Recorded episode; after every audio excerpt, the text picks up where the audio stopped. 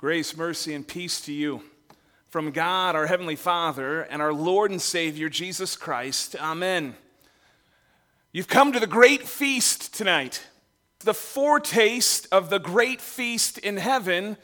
There's something significant, I believe, when a group of people share a meal together.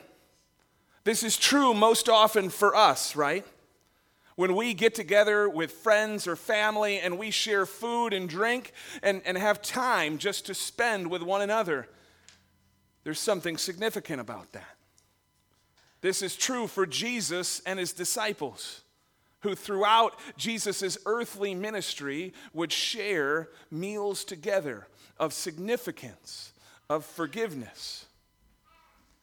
This is true especially in that last meal, in the upper room, where there is certainly an intimacy and a love that Jesus has in the gathering of his church. And tonight, something amazing is going to happen, which happens every single time we share communion. When we share the Lord's Supper, we're transported through time and space, and we are sitting at the table with Jesus and his disciples. You know that famous painting from Michelangelo, where they have all of the disciples on one side of the table? Well, I guess in a way it's because we're seated at the other side. We're there with the disciples in this meal. I have no idea how. God doesn't tell me how, God doesn't tell you how, but he says we share one meal with Jesus. And this meal isn't just for us to feast on so that we're full. This meal is for the forgiveness of sins. And on the last day that he was with his disciples, before he was crucified, he told them and us how to find true joy. And certainly, true joy is something I'm looking for all the time. But will I find it in my family or friends? Will I find it in coworkers or companions? Or will I find it in one very specific place? Jesus tells us true joy comes from dependence, obedience, and giving yourself away. It's the basis of our text this evening in John 15. Dependence, first of all, comes when Jesus says, I am the vine, you are the branches. If you remain in me and I in you, you will bear much fruit. For apart from me, you can do nothing. And he would say this over again. Apart from me, you can do nothing. But if you bear fruit, Jesus says, if you bear fruit, I will prune you. And a lot of times we get really excited about pruning because we think it's like, oh yeah, Jesus, please just prune me. And just take really small scissors and just make a little small snip. And I'm all good. But sometimes the pruning is more substantial and it's more significant, and a limb has to be taken off the tree so that the tree can keep bearing fruit, so that the vine can keep bearing fruit. True joy, Jesus says, true joy comes from dependence. Because you and I can't do it on our own. True joy, Jesus says, comes from obedience. John 15:10, Jesus says, if you keep my commands, you will remain in my love. Just as I have kept my Father's commands and remain in his love. Dependence, obedience. My dad, all the time growing up, would say, trust and obey. Comes from that old hymn, trust and obey, for there's no other way. Trust that you can depend on God, that he will do what he says he does, and then obey. And Dad always loved to tell me what obeying meant, right? Obedience has no caveats. Obedience has no escape routes. Obedience is doing what you're told to do without any shortcuts. I love shortcuts. I know you love shortcuts. But obedience is doing what we're told by God and doing it perfectly. And Christ's command to us is to be perfect as our Heavenly Father is perfect, to love as God has loved us. This is the command. And how is this done? Jesus tells us in verses 12 and 13, by giving yourself away. Love each other as I have loved you. Greater love has no one than this, than to lay down one's life for one's friends. This is the ultimate expression of love that we have from God, that He's given us in Jesus, that we can also then share with other people. We don't share our own reserve of love. We'd run out real quick. I do all the time if I'm only sharing what I have. But we don't share what we have. We share what God gives us in abundance, the overflowing, overwhelming capacity of His love, which does not fade even when I fail over and over. You know, my kids, you might get 2 warnings, maybe. God doesn't stop forgiving me. All the time, He pours out His forgiveness on me, and He shows me what this joy is, true joy. And He teaches the same lesson over and over and over again. You see, it's helpful when we look at true joy to see it as communal. True joy is something that we share with God, but then also with each other. We receive from God and we share with each other. And it's this kind of joy which I think is going to cause people to look at us in a weird way. To look at us in a way that they would think we're different because we do things that are different than the world does. It's this kind of joy which kind of defies the cultural definition of joy. Culture doesn't say, depend on God. The culture doesn't say obey God. The culture doesn't say give yourself away. Culture says we can consume our way to joy.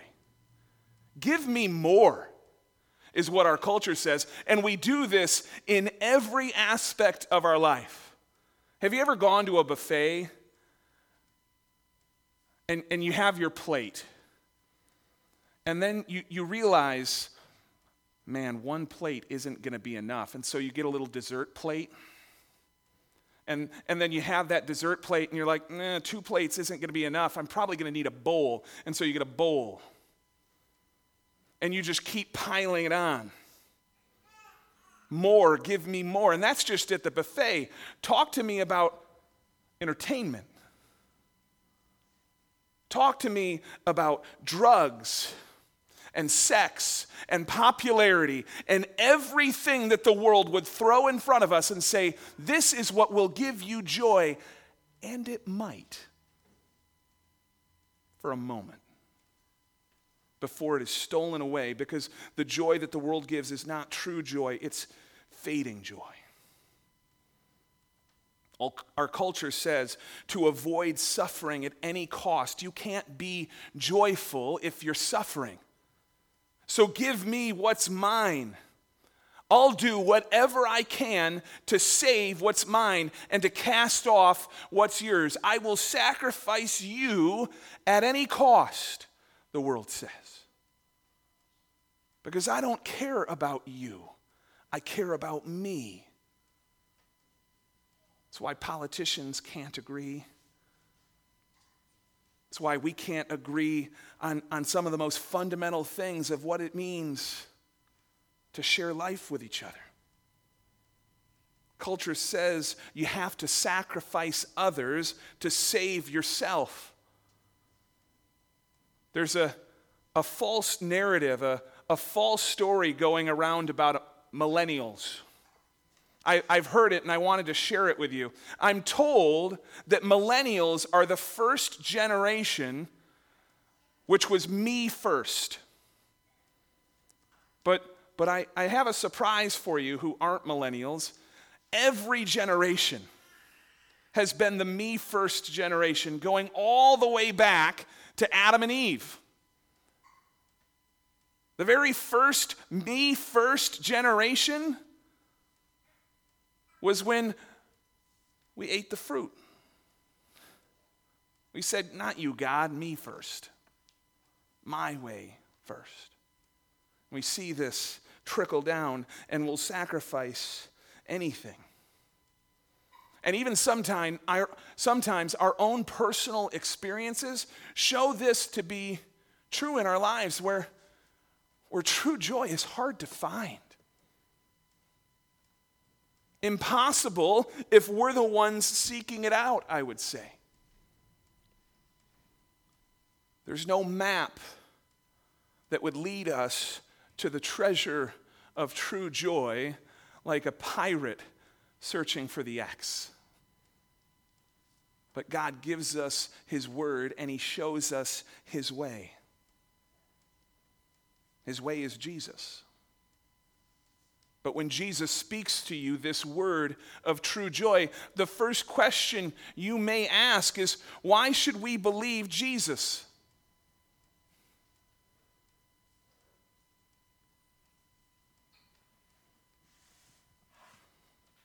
It's just a book.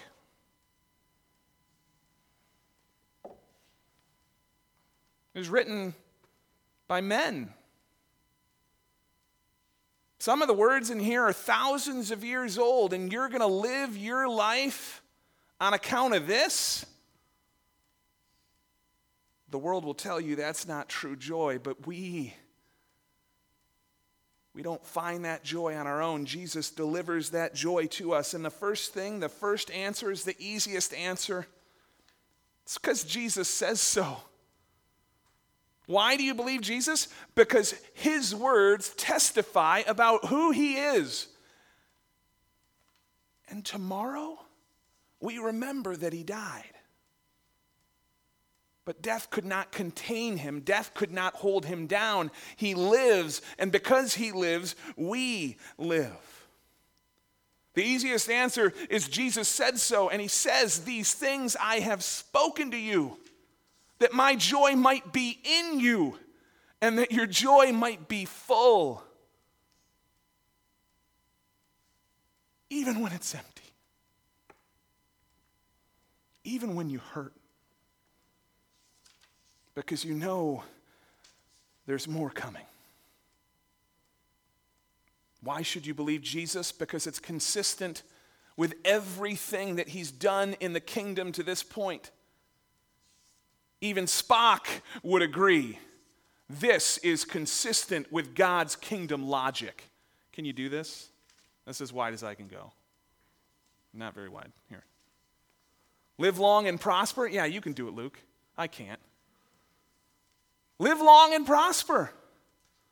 That's the life, but that wasn't Jesus' life. And that's not always our life either. It may not be that we live long or prosper until we see Jesus face to face. He tells us himself in John 15:16. "You did not choose me, but I chose you and appointed you that you should go and bear fruit and that your fruit should abide, so that whatever you ask in my name, ask the Father in my name, he may give it to you." Why should you believe Jesus? Because this is what his kingdom looks like.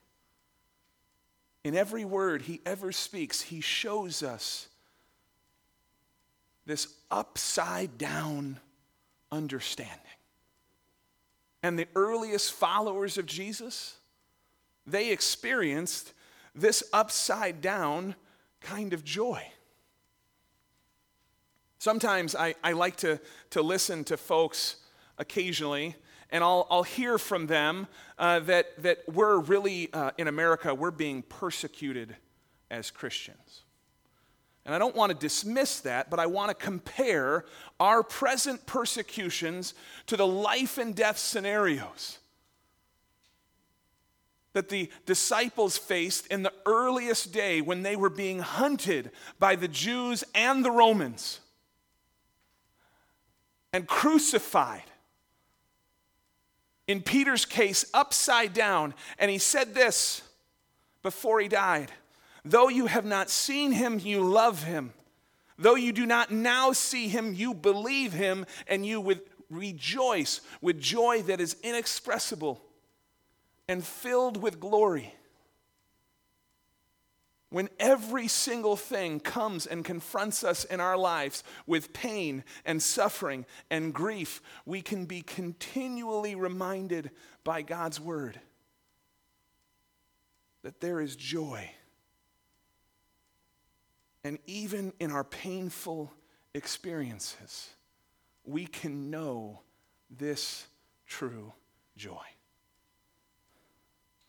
You know, if given the option, I'm pretty sure every time I would cry, Hosanna. Right? We waved the palm branches on Sunday, knowing that the cross was coming, and yet still, in my case, I think in every situation, I would cry, Hosanna, save me now. Save me from the pain. Save me from the present. Save me now. But there are times when I will whisper, hallelujah. When I will proclaim, he is risen. He is risen indeed. Hallelujah. Because we gather this night in the upper room with his true disciples searching for true joy.